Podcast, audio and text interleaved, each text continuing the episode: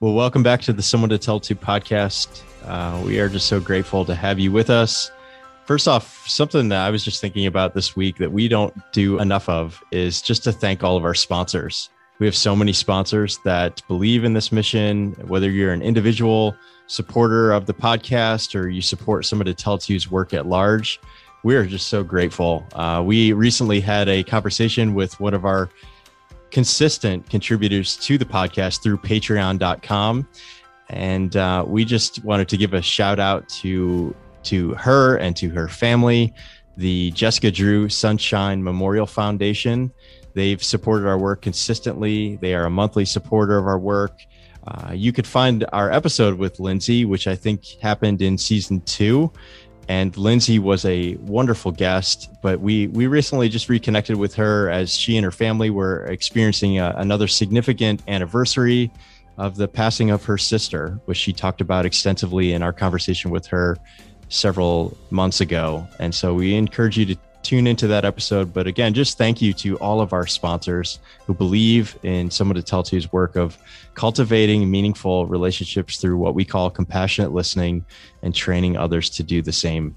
We just feel so privileged to do what we do that we get to meet these incredible guests and connect with people from across the United States, um, as well as locally here uh, near Harrisburg, Pennsylvania, where we are, but also people around the world.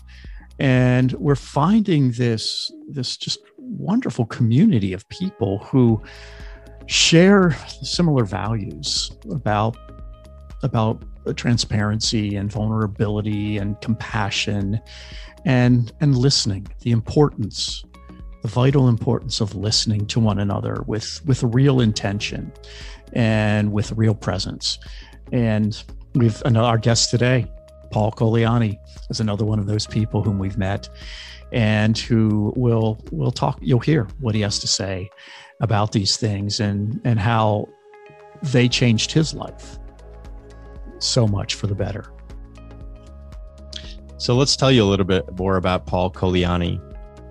He's written on his website this about himself. Back in 2005, I went through a breakup of a 13 year relationship.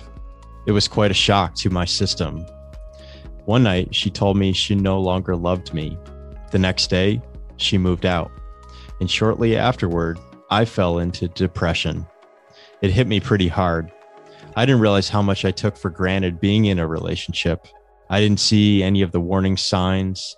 The first few months of my depression, I was just trying to stay afloat. I didn't really have my own identity without her in my life. So I wandered around aimlessly for a while. I kept working, but it was always dark and lonely inside my head and heart. After a few months of this, I believed the next best step for me would be to meet someone new and replace that person that left me.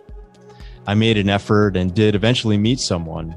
We hit it off right away. However, she lived 3,000 miles away, so I had no clue how it was going to work out. After a few trips across the US, spending as much time together as possible, we both knew we wanted this relationship. I chose to move across the country to live with her. Our relationship seemed perfect, except for one big problem that kept rearing its ugly head. I was still depressed. And so it's with those words in mind that we begin today's episode with Paul. We hope you enjoy it. Well, Paul, welcome to the Someone to Tell To podcast. So good to have you today.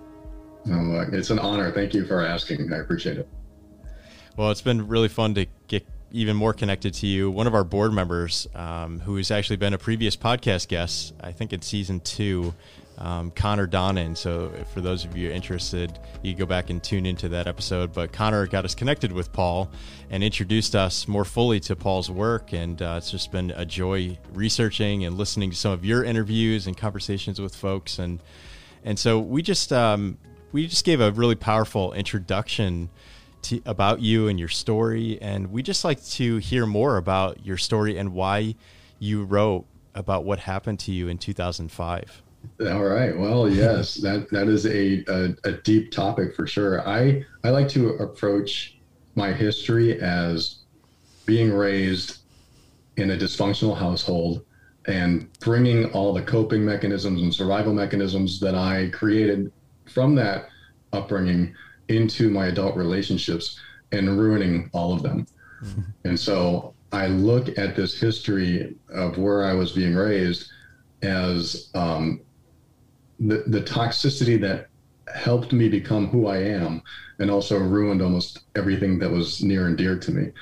And a lot of it was my own choosing, getting into jobs, getting burnt out, not having boundaries, uh, being toxic in relationships myself.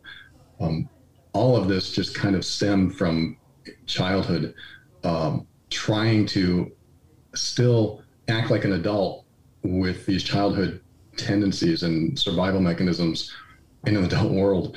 So it, it's, I wrote that because I learned over time that the more I express, the better I feel. It doesn't always work if I don't hit on the right the origin of what's going on inside of me. But if I'm feeling pain or sadness or fear or anxiety, I've learned that the more I express it, the more I tell people of my shame, my guilt, my fear, my embarrassment, all of that stuff, the more it comes out of me, the more it comes out of me. And it, and it feels lighter and lighter every time I do it. So in 2013, I started blogging about it and podcasting, and and I still was opening up then. I was starting to open up more and more in the public eye, which was something I thought I would never do. Just deciding to be myself and say, you know what? I thought about all of the stuff that I went through, and so many other people have gone through very similar things, worse things, not as bad things, but they don't want to talk about it everyone has all, all these different skeletons in their closet. And I thought, what would happen if one guy stood up and said, Hey, I have all these skeletons in my closet. Here they are. And what happened was all these other people started writing to me and saying, Oh my God, I'm so glad you talked about that. That's exactly what I'm going through. I now feel better about it. And so that really sparked me to start being more honest, more transparent, and just open about everything that's going on in my life. So that's kind of the reason that it started because the expression made me feel lighter. And then it moved into affecting everyone else as I express and I'm vulnerable in those moments. You mentioned about relationships that were ruined. Yeah. Have any of those relationships been restored? have any of those people how do they react or or maybe you don't know but have have they reacted to your blogging your telling the story your your your vulnerability um, in any way good uh, or positive or negative yeah i had uh, one long-term relationship for 13 years it was my first major relationship I had a one for a year two two years and those people i never really got in contact with. I don't even know if they know of me or my show or anything like that. But the one long term relationship, it was funny because I we ended up breaking up after 13 years and then i got married and then i got divorced and then i started the overwhelmed brain and doing what i do now um, during the it was the day after i got my divorce papers that my first girlfriend of 13 years reached out to me through email and said oh my god you're doing all this stuff what the what is what happened to you? Oh my God. Uh, and it was all positive. It was because she was reading about all this stuff that I was admitting to. Hey, I was a former emotional abuser. I'm I'm working on healing myself, and this is my story. I told all this stuff, and she's relating to it because she went through it. And so she reached out to me, and she's so sweet. She reached out to me, and she's always been sweet, but I was a toxic person in her life. And here I am admitting, not saying her name or giving details, but she knows it's about her or some of it. And she's saying, Oh my God, you're just a different person. And I, I was kind of, I was humbled and I felt really small. I didn't want to take a high road and go, oh, yes, I'm this fixed, repaired, healed person now. I just felt, I didn't know what to think about it. I just felt almost embarrassed like here's somebody that I mistreated. I mean, there were good times too, but I certainly did not show up in a healthy way. And uh, she reached out to me, and so we reconnected, and that was nice. It wasn't a rekindling; it was a, a reconnection. It was hey, we went through some times, and it's still great to know you. I'm so glad I had you in my life.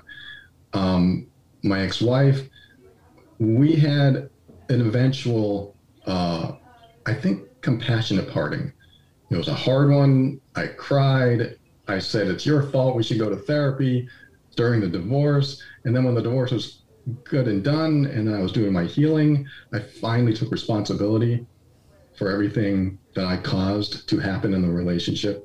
And I, I just wished her a good life. And I said, You know, I'm sorry for everything that happened. I'm sorry for everything I did. And I meant it. And then we left on, I believe, good terms. Um, I don't talk with her at all because I don't reach out to people unless I don't know if they want to talk to me or not, but I've seen her uh, when we were connected on social media for a while, seen her profile, and she's doing very well. She's in another great relationship, and I'm so happy for her.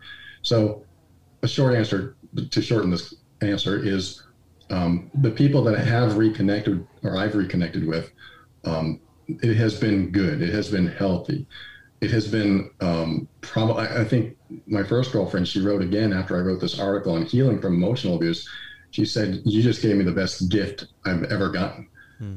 because it was about our relationship and other relationships i've had but certainly i think it answered some of her questions or gave her some closure. And i think that was very helpful for her as well. You like us is you're it sounds like you're an introvert uh, by yes. nature. So what does it yes. what yeah.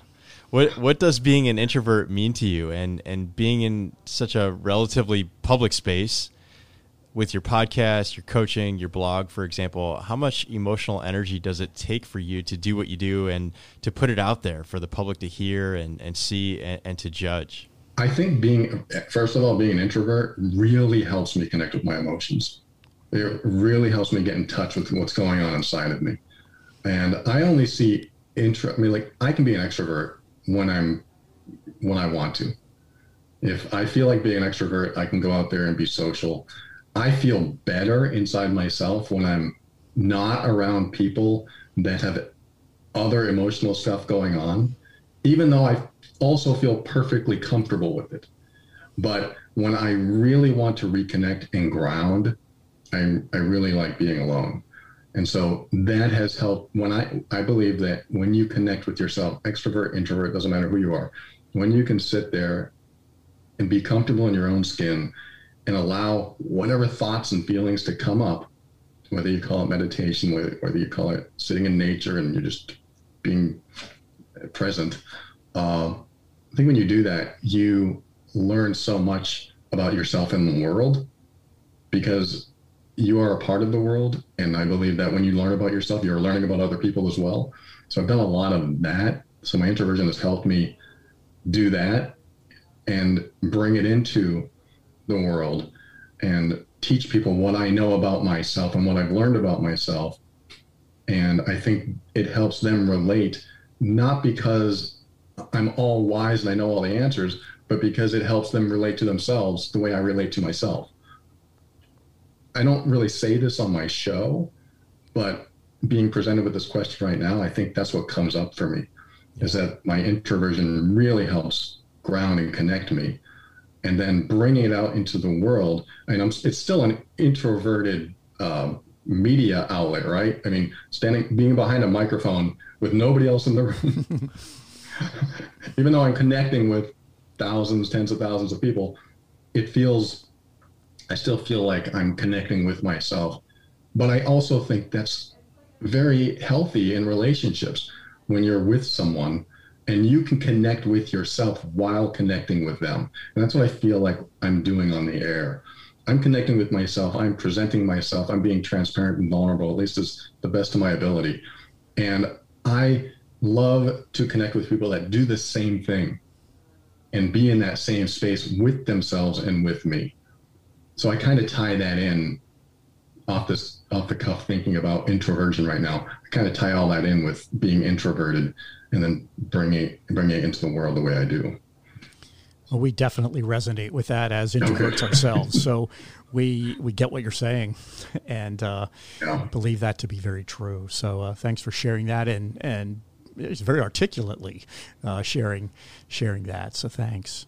Um, you've talked about, you know, in this answer and even a little bit previously about transparency and, and vulnerability and living authentically. That you've, through all of this, you've learned to be much more authentic and to put yourself out there in a very real and, and honest way. So, can you talk more about that? Would you talk more about that? What it is like to live authentically? When you made a decision that this is what you wanted to do, how difficult was that? And, you know, how have you become more comfortable with that? And what if, you know, what more have you learned about that and from that? I'm laughing because it was scary as hell, and it still is. it's still, it's still scary. The fear still comes up. I want to say something that's on my mind, honor a boundary of mine, and I know it's going to create some conflict. And someone who's been conflict averse his whole life didn't really have much boundaries, didn't know what they were.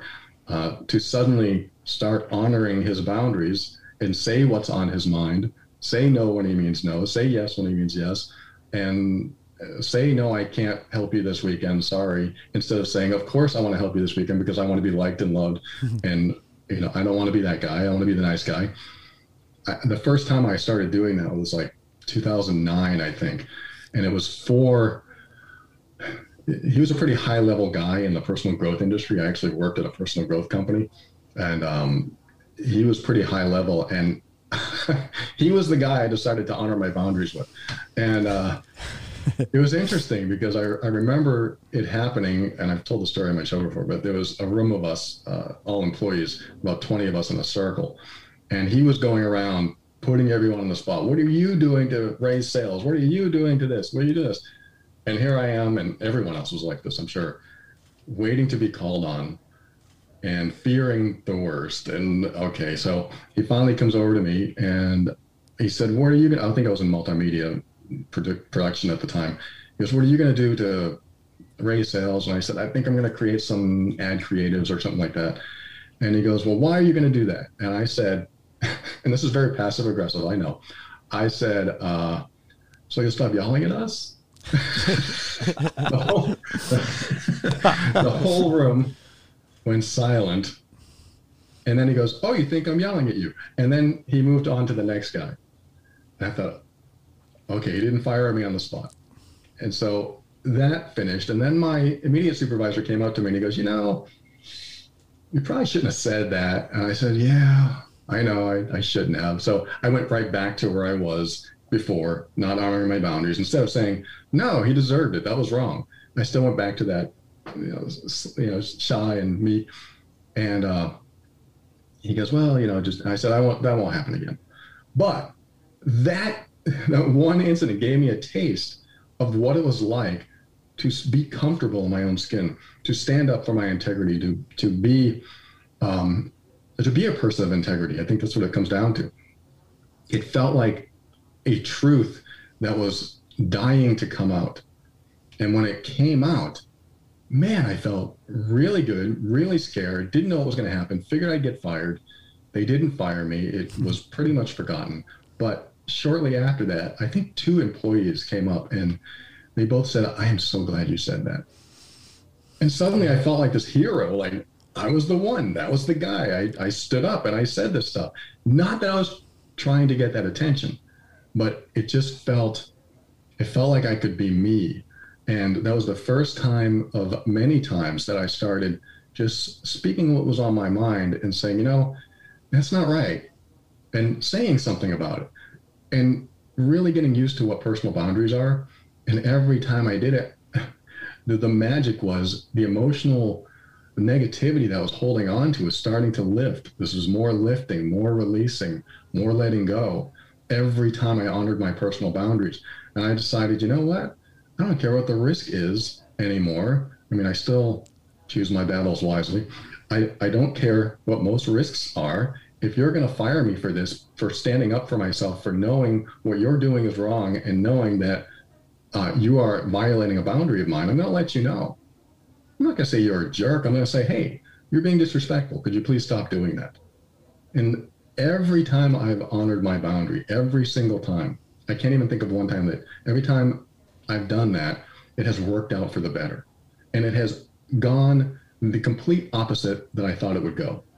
I thought I would get fired. I thought uh, I would get yelled at. I thought this person would leave me.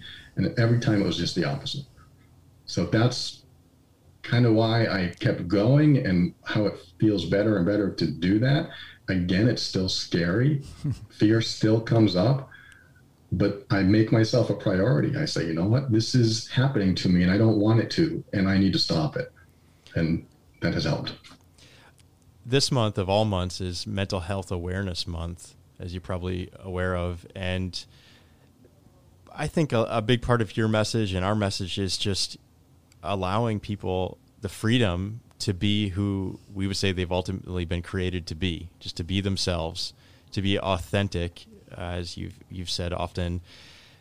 What are some of the dangers of you? You've used this word being a chameleon, uh, kind of, you know, evolving into whatever crowd or circle that you find yourself in, as opposed to being true to who you are. What are some of the dangers?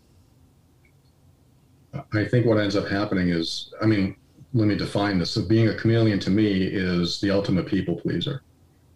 So you show up and somebody is acting in a certain way and you don't want any conflict, you don't want to get, you know, make any waves. So you adapt to who they are yeah. and you make sure you find ways to please them. And you, the guys probably know all about this and mm-hmm. mental health awareness is definitely being aware of something like this when you're a people pleaser. Uh, uh but I, I've seen, I've done that all my life. My mom was a people pleaser because she was with an alcoholic, my stepfather, for 40 years. But as I was being raised, she didn't want to incite any drunk husband behavior. I didn't want to incite any drunk stepdad behavior. So when he was inebriated, we we acted on our best. We we made sure that we were the nicest. There was nothing wrong. We will take care of everything, enabling all the behavior and such. And so I took all those behaviors and I thought that's the best way to be because nobody gets mad at you and they all love you and that's that's a great way to be. Let's just people please for the rest of our life. I didn't call it people pleasing back then. And uh, so I took that into my adult relationships and I was super nice and accommodating. I would never get angry and uh, I would never raise concerns or worries. I always made them think that nothing was ever wrong because if I made them some, think something was wrong, they could get mad and they could leave me. And then I had fear of rejection and fear of abandonment. All that stuff comes up inside of me. And um, so I, I started, I just kept doing that most of my life. And as I did that, this is what kept causing burnout in my life because I, it takes a lot. And you must know this too. It takes a lot of energy to be someone you're not and to continue adapting to other people thinking that's who you need to be. Mm-hmm. i i've lost friendships. I i could never keep a job more than four years because i just kept accommodating to what i believed they wanted. And i never asked for raises. I never asked for i mean i just kept doing what i think that other people wanted me to do because it just seemed like that was the best way to keep them satisfied. When it turns out this chameleon that I kept changing colors and adapting to my environment, it turns out it's just the fastest way to continue what I like to look at as dishonoring yourself. I kept I continuing I continued dishonoring myself over and over again in every situation. And it wasn't until 2009 or around that time when I started honoring my boundaries that I realized, oh wait, I can still be liked and honor myself that was just uh, two divergence in thought that never occurred to me. Like you can still honor yourself and still keep this relationship. You can still honor yourself and still have this job. I think it's important that when you're a people pleaser or you adapt to all these situations, that what you're really doing, I like to look at is disintegrating yourself. You're you're you're slowly disintegrating who you are because you're going to get to the point where you don't know who you are anymore. I don't know if you've ever experienced that, but that has been my most of my life. well, one of oh gosh, one of the reasons that we do what we do with someone to tell it to is we want people to feel free and to have permission to be who they are. We want people to be able to have a voice and and to have their voices heard without judgment, without uh, trying to change them or fix them or whatever and we you know so we we, we want people to, to feel free, to be liberated, to be yeah. who they are, who they've been created to be, and um, to know that they they have value, and and just so many of us don't really believe that or feel that. So uh, it's it's absolutely one of our goals to make that possible. I, I, think that's a wonderful gift to anyone. If if you don't mind, I'd like to comment on that and add sure, to that. Please, sure. Um, one of the things that when I was married, one of the things I learned the hard way, we the best lessons are learned the hard way, I think, uh, is my wife would come home and say, oh, oh, this awful day at work, and this guy did this, and I have this really big problem I'm dealing with. And me, as the people pleaser, always wants to fix, or at least I used to always want to fix. And so I said, well, this is what you need to do. Why don't you do X? Why don't you do this? Why don't you do that? And she's like, I'm just expressing this to you. I just want to vent this to you I was like, yeah, but let's solve this problem so it doesn't frustrate you. Because if I can diminish the frustration, then there's a more peaceful household. So I had this logic inside that it was best to neutralize any problems. And so uh, she would vent, and she finally said, you know, sometimes I just want you to listen. Yeah. So I don't want all my problems solved. Sometimes I just want you to listen.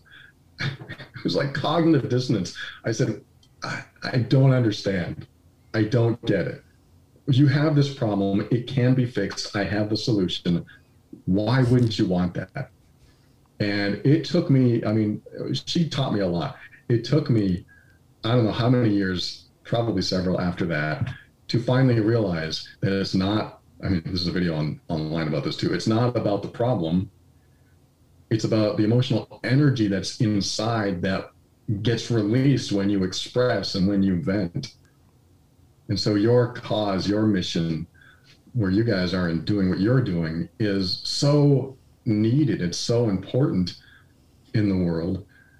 And when somebody has a safe, non judgmental space to share with somebody who's listening and not saying, well, have you tried this? Uh, uh, oh, you did that? Oh my God, I'm going to judge you for that. When that's not present and someone feels safe to be themselves and be vulnerable with those, like like you're doing, it it changes. It makes them feel secure. I mean, this is what happened with my wife. She said, "Sometimes I just want to listen," and it just and it finally clicked. And uh, one day she came up to me and she started doing the same thing, venting and just so frustrated. And I decided, okay, this is one of those moments. This is the first moment. I'm going to just listen and just see what happens. So I stopped and I listened. And it wasn't like, mm, oh, oh, I want to say something now. I, I actually just got out of my head and I totally listened, even if it was, excuse me, even if it was wrong what she was saying, even if it was about me and I knew it was wrong, even if it was offensive, I just listened to everything she said. And uh, I didn't say a word. And she went on for quite a while. And then she finally stopped. And I said, I think I asked, um, do you have anything else? Is, is there anything else in there? I forget what I said.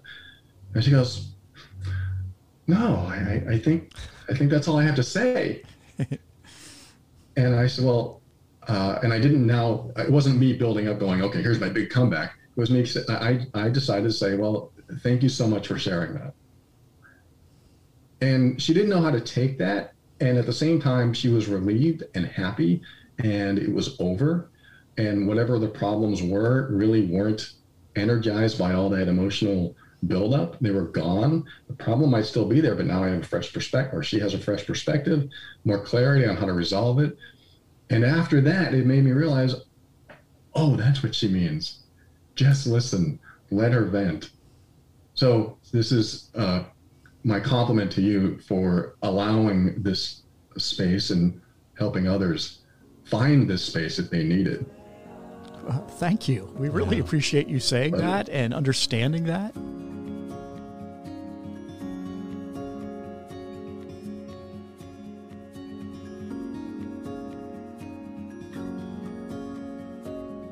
Found Thrift Shop and proud sponsors of the Someone to Tell It To podcasts. Wonders Found is a totally volunteer run thrift shop begun to support our mission team as they rebuild homes in disaster areas. We also support local missions and people experiencing homelessness, veterans, and children and youth outreaches. We provide clothing and household items to families displaced by fire or flood.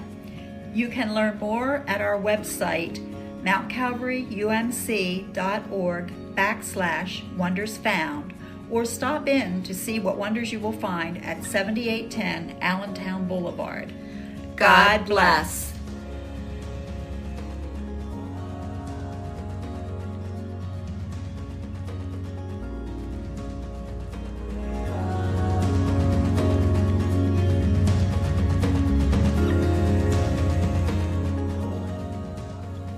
So you've written somewhere, uh, I realized that by being vulnerable and releasing all of that repressed energy and expressing what was truly on my mind, it made a huge positive impact on my emotional well being. And that's what you're describing in your relationship with your significant other right now. Um, one of the things that we often work through ourselves is in a world where people share so much about themselves publicly, what would you say is the balance between being authentic and sharing too much of ourselves? And is there a balance? Let me ask you that question.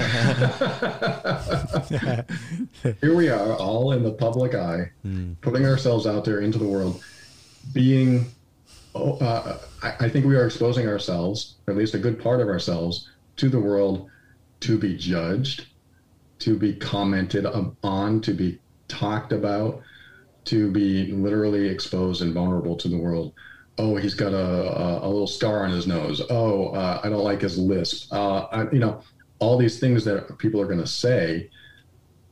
If you don't mind, do you ever face that yourself when it comes to being who you are on the air as opposed to being who you are off the air? What comes up for you when you're on the air? Do you stop yourself and go, oh, you know, that is a personal story. I probably shouldn't say that. Or do you find yourself becoming more transparent because you're practicing that more and more? That's a that's a good question. That's a great question. Yeah. Uh, well, probably there's a lot of different ways we could answer it. I know I'm reflecting, as you were describing earlier, just about when you put yourself out there. You know, we sometimes call it vulnerability remorse and mm. and maybe like the the feelings the day after that you can get when you put something out there for others to hear about yourself that's very personal and intimate it's scary and you don't know how people are going to receive it so first off on the person who's hearing it we encourage everyone one of the messages we often convey to everybody who reaches out to someone to tell to one of the first messages is we're really proud of you we know that's a really hard thing to share, and we're so proud of you for reaching out to us to share it. Um, that means so much to everyone um, to know that there's somebody who, who deeply cares that you took that that initiative, you took that risk, and put it out there. But I think on the the person who's sharing it, it um, it's helpful to have some kind of a, a buffer. Uh, we found uh, whether it's another person who can like i know michael and i have been this for each other sometimes we're going to put something out that's very vulnerable uh, i.e both of our first two books are, were, were pretty authentic it was nice to have some other filters um, some people who would read the stories ahead of time and say yeah maybe we could tweak this a little bit um, mm-hmm. you know but not to lose the the authenticity of the story but just so that at the end of the day, we don't want to hurt anybody else. I mean, we, we don't want to harm anybody else by what we're putting out there. Uh, we want to cause a greater good. So, um, you know, if you're putting something out there that happened to you years ago, as long as you're not knowingly or unknowingly throwing people under the bus, uh, I think it can be helpful to have somebody else who can kind of read your read what you're putting out there. Um, sometimes, though, when you're in an interview, stuff does come out and you can't. Mm-hmm. there isn't that buffer. Um, but I think as as long as you're you're doing it in a spirit of of openness and genuineness, and and you're not doing it again to harm anybody else, but just to to share your life, your story. it's not really anybody else's job to um, to shame us about our story. It's our story. So Mhm. we, we all should have permission to share our story. That's good. Um, w- we, I, w- w- what we try to do is practice what we preach, so to speak. So, if we are encouraging other people to be vulnerable, to be open, to be more transparent, to w- ultimately be freed and liberated from the constraints that keep us from being who we are, who we really are, um, we, we, we also believe that we need to practice that. And so that's why we, we try to write as vulnerably as we can. Again without throwing other people under the bus we we try to model what it is we say is is healthy and good. So yeah i think i think sometimes actually uh, when we're in the public sphere we do tend to be even more vulnerable sometimes because we're in the in the moment, you know, and and because we know it can help someone. If it, I mean, that's why we do it is in order to help, to encourage, to give permission to to other people to help them know that they don't have to be alone in their in their openness, in their vulnerability, and and and that's really that's really significant. Um, I remember and I've written about this. Uh, actually, a story in both of the books that we've written together and have have had published so far. A story that when uh, for when I was a teenager, when uh, there was an incidence of um, sexual, you know, ab- abuse, assault uh, by, on me by an adult twice my age, and um, in the first book we wrote about it and it was, it was still pretty, fairly discreet. Uh, you know, didn't give every single detail, and it wasn't you know terribly, terribly graphic. But I wanted the story to be told because one of the things we hear over and over and over again is about the abuse that people have experienced, and so we thought you know it's important to to let them know again they're not alone and to address it openly. The publisher made me us if they were going to publish the book, that story needed to be sanitized. And there were certain things they didn't want to have mentioned, even though, again, we did not think that it was all that graphic. Uh, trying to be sensitive even in the initial writing of it. And, you know, that uh, honestly, it made me angry. And because it's like, you're telling me I can't tell my story the way it happened. You're telling me I can't tell my story the way the, the, way I experienced it and how I felt about it. And uh, we did sanitize it simply because if we wanted it out there at all, that's the only way we're, we were going to be able to get it out there at first. Yeah. So we did. But then when we wrote our second book, we revisited that story. and the publisher, the, the, the, uh, we had a different publisher, and who allowed us, uh, allowed me, but us, and this is a joint effort to, to, to put it out there um, in a in a in a more more transparent, more open um, way, so that I hope that more people could be helped, uh, and especially if nothing else, to know that they're not alone. That, that is And so, but but but there was an anger. And uh, even when I talk about it now, you know, there's this, this resentment uh, that that that that this well, the publisher was concerned that just certain people wouldn't be able to handle it. They should, you know, that they might not really like to hear about this kind of stuff. And it's like, well, but this stuff is real and it happens all the time, and it happens to so many more people than we can even imagine. And so, we need to. w- The only way that's we can deal with it is to get it in the open, shed light on it, not darkness. So. that is uh, that's powerful. I mean, when you think about one in five or one in six children that get sexually abused, and it keeps getting swept under the rug. My girlfriend was sexually abused when she was a child. She has she runs an organization for child sexual abuse. I mean, just there's uh, there's all kinds of people out there that we don't know have been sexually abused, or when they've come out, either as children or as adults, there are parents that go, uh, "We shouldn't talk about that." Oh, we want to we don't want to ruin his reputation now, and what you know. So I know we're not talking about child sexual abuse today, but that kind of that kind of story, like you said, connecting with other people. I mean, that's exactly why I tell my stories. I want other people to know that it's okay to talk about this stuff. It's okay to be vulnerable. It's okay to cry about it. It's okay to be angry about it. My opinion, it's okay to hate them if you want to hate them, but you know, we heal from that, we move on and have that release. Let me just expand on that a little bit because I don't want people thinking it's okay to continue hating.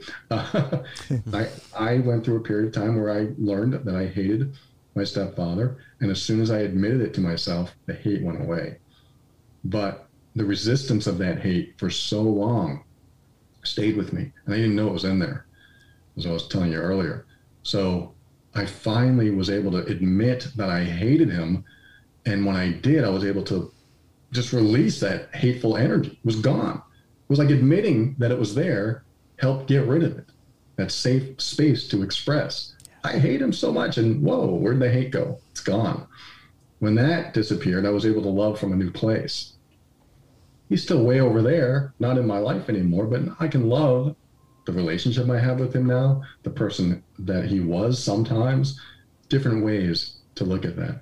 So when you both tell your stories about vulnerability, and especially you, Michael, thank you for sharing that. That's talk about being vulnerable, hmm. talk about putting it out there, and other people, when they hear our stories being in the public eye, I think, you know, this, this is how I look at it. Wow, he can go out there and tell 50,000 people, a million people, whoever. If he can do that, why can't I tell my best friend? why can't I finally share this with my mom? Why can't I finally just express this to a therapist or whatever it is? Hmm. Why can't I do that? Because he or she or whoever did that. And here they are telling their story and that uh, I look at the emotional energy finally was be able to, to be able to be released that emotional stuff that been holding on to for so long that repressed stuff that you were saying Tom yeah. um, that repressed stuff stays in there until the mind or the body finds a way to um, get it out, vent it, release it. I look at it as like a pressure cooker. Like the pressure cooker has a release valve that eventually it has to come out or it continues building the pressure. And when you have that emotional negative negativity inside of you, that pressure comes out in other destructive ways. Oh, my relationship is ruined. Must be all her fault. Oh, my, I lost my job. Those jerks never gave me a raise. Well, did I ever say anything? Did I ever do anything? Did I ever take that pressure out and say, you know, every time you do that, it makes me angry. So would you please stop doing that? No, I just held that in and just let that fester inside of me. Why not just deteriorate myself while the whole world just walks all over me? Not that every scenario is like that, but there were times when that happened and it caused me to just push more down. And the more I pushed down, the worse I felt. So I brought that into, uh, I brought the idea of honoring myself more and more into the idea of expressing myself more and more on, into the air, into the podcast world, into my blogging and putting it out into the public space.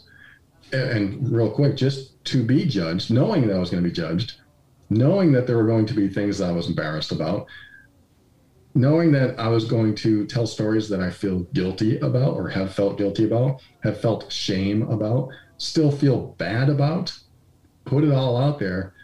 And like you were saying, Michael, uh, you connect with people in a way that maybe nobody's connected with them before. And if that's happening, that allows them to connect with themselves and bring it up. And then you create that space for listening. One of the things that we talk with a, a lot about with people is putting on facades.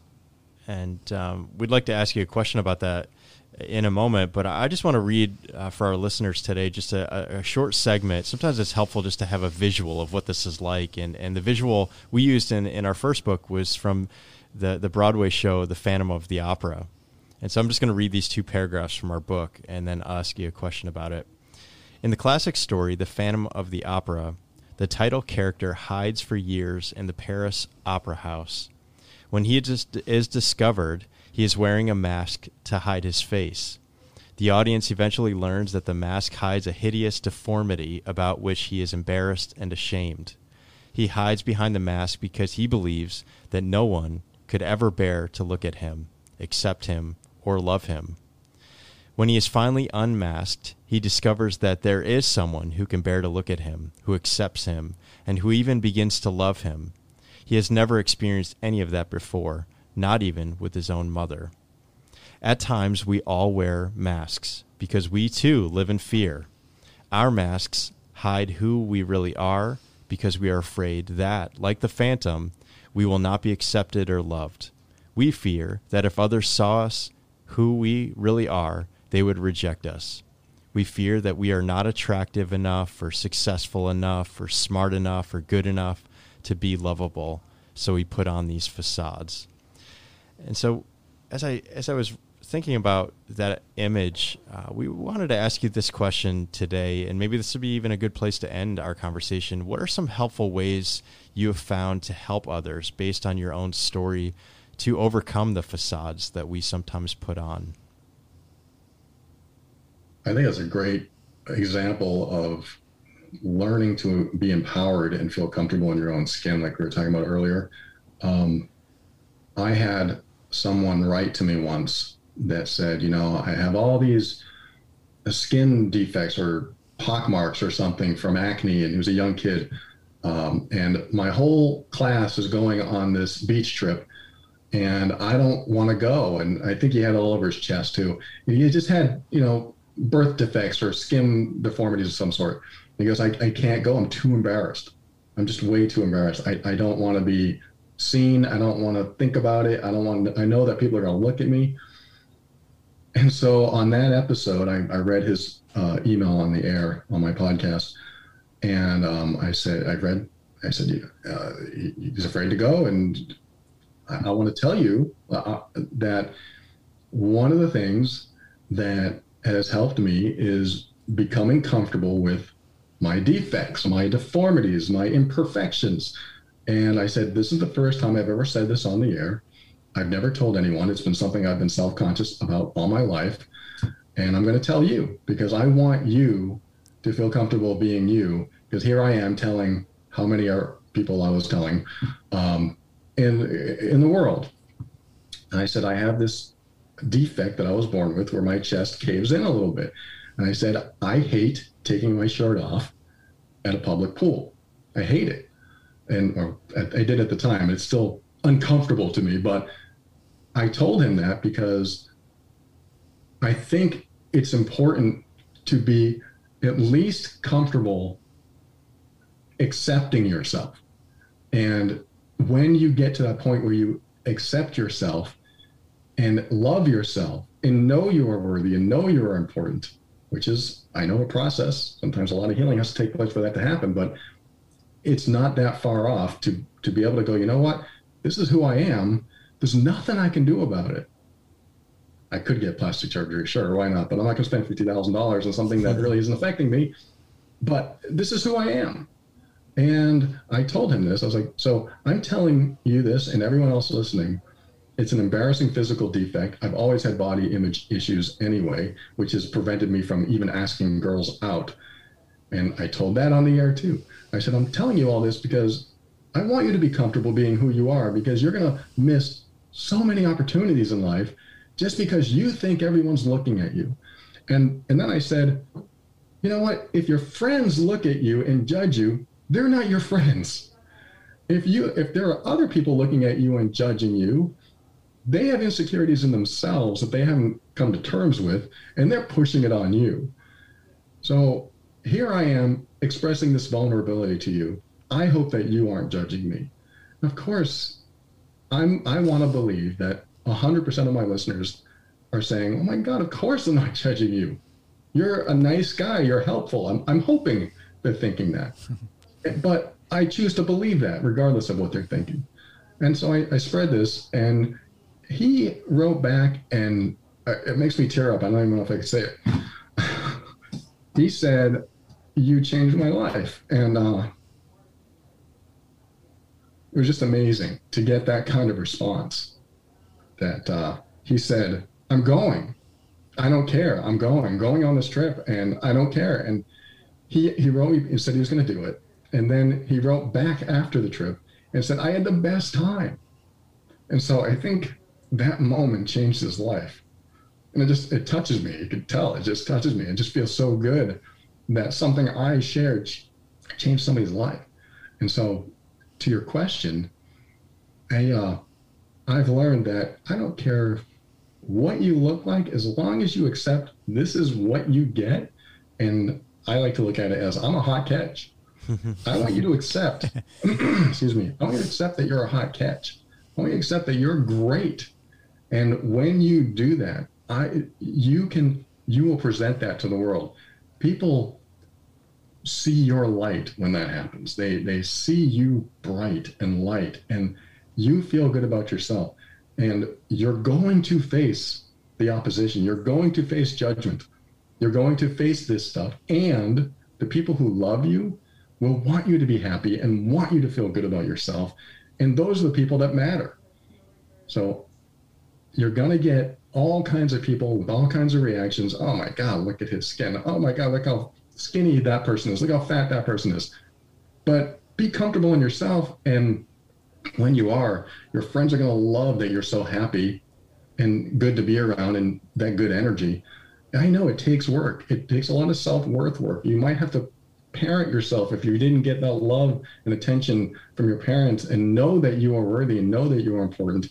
It is work, it is healing. But when you do that and accept yourself uh, and be comfortable in your own skin, even if you don't like your own skin, just, you know what, this is what you get. This is who I am this is this is I I'm gonna just show up in the world as who I am. So this is how it is, and it becomes just something natural. And so this is what I had to do. I had to. This is who I am. I'm gonna take my shirt off. People are gonna look at me. They're not gonna. Some people aren't gonna look at me. I've noticed that, and this is sort of do with this anxiety too. When when you get anxiety, when you walk into a room, almost half the room is anxious too. So everyone, you think that everyone's looking at you, they think that everyone's looking at them too. so that's how I feel about anything physical or anything that you're insecure about is that, yeah, all those people are insecure about something too. So I'm going to walk in at least proud of and accepting of myself. I hope they do the same thing, but this is who I am. And maybe it'll rub off on them. So there's my answer to that. it's a wonderful so answer. Helpful. And it's a great place to end this conversation today. There's, oh, well, there, first of all, there's just so much more we could talk about, and maybe we'll get that opportunity to do it again. That would be tremendous. But yeah, uh, I love it. we thank you so much for today, and so uh, just want to share this that that today, Paul Colaianni works as a behavior and relationship coach and a teacher of emotional intelligence. His purpose in hosting his podcast, The Overwhelmed Brain, is to help empower us to make decisions that are right for us. So, Paul, um, if you'd like to say just a little bit more about what you do, and and then how can people contact you to learn more about you and and your work? Thanks again for having me. Thanks for listening to me and allowing me the space to tear up and almost lose it on the air. Maybe you do that to people. You just let this stuff come out. Um, I am grateful for the time here and to be able to share with the people listening. Um, you can reach me over at theoverwhelmedbrain.com. And certainly, I have tons of articles, tons of podcasts. I've been doing episodes for, I've been doing this podcast for uh, since 2013. Been doing it for many, many, many years. I have over 400 episodes. Anything you can think about that has to do with anything emotional, I've pretty much covered. Guilt, shame, embarrassment, fear, uh, you name it, it's on there. I also have another podcast called Love and Abuse over at loveandabuse.com. It's about emotionally abusive relationships. Um, I come from sort of both sides, but more uh, I was the toxic person who has gone through a lot of healing, so I have that perspective. Um, and that's available over, over at, again, loveandabuse.com. But um, everything that I do online is at those two websites. And uh, it's certainly, you know, check it out if that's something you're looking for and I appreciate your time. Thank you. Thank you. Thank you for your authenticity. I appreciate it. We treasure it very much. Thank you so much. once again, we're so grateful to Paul Colaianni for everything that he shared today. And as uh, said earlier, we could uh, we could keep on talking. There were just so many questions we had that we never even got to. And we, we realized there's a lot more uh, to this conversation. Our technician Clark reminds us often that that's kind of become a, a branding right. mechanism for us. that's right. Uh, but we really mean it genuinely and and honestly. That there's just this, these conversations are, are very meaningful to us, and we hope they are to you too. One of the things that uh, Paul has written about that we really didn't talk about today is that the importance of whatever you need to do to help heal, whatever is going to help comfort you when things are uncomfortable, whatever is going to allow you to move forward with, uh, you know, in a challenging situation in your life, whatever is going to make your life better said it's important to follow that yearning, those yearnings, to do what you need to do in order to heal, in order to be better. Just this week, uh, before this podcast uh, was, was recorded, we met with a friend of ours who had, uh, within the last year, lost his mother. And uh, she lived in a, in a retirement home, a nursing home. And because of COVID restrictions, he was not able to visit her. And uh, that was really tough. And she began to decline. Life got more difficult for her and, and, and more and more limited. And still, he wasn't able to see her. When she began to actively die, um, he was called into the home and, and allowed to, to say goodbye. But by the time he got there, she was already gone, even though he, he went as quickly as he could. And he, he regrets that and um, misses her very much. But when we met with him, he showed us a bracelet that uh, he was wearing on his arm, and he and he said, I, "I never wear these things. This is the first time." But he said, "This bracelet represents my mother, because inside the bracelet there are some of her ashes." And so I'm carrying her with me wherever I go. And when I get to go, when I have been able to go to some places where she's never been, he said, at least now she's been there. And he just, just very seriously, um, you know, talked about about this bracelet and and her ashes within it, and how meaningful it is to him to have her with him all the time and everything that he does. It's his way of remembering, his way of connecting with her, his way of, of grieving and celebrating her life. He too said to us, Hey, you do what you have to do. Mm-hmm. You do what you have to do to get through and to come to terms. And uh, just like Paul says, same thing. So uh, we honor everyone who has the courage to do what they have to do in order to uh, in order to meet and face the challenges, the grief, the loneliness, pain in their lives. With that message in mind, we just want to make ourselves available to you. Uh, Michael and I ourselves are available to you, but also we do have a mission, someone to tell to. His mission is to cultivate meaningful relationships through compassionate listening and to train others to do the same. We have a team that just continues to grow monthly of listeners are here to support you on your journey. So please reach out to us through our website, someone to tell it to.org. We, uh, we want you to know today that we're proud of you already for taking that first step, which is often the hardest to, uh, to find the healing that you need and seek. So until we listen again.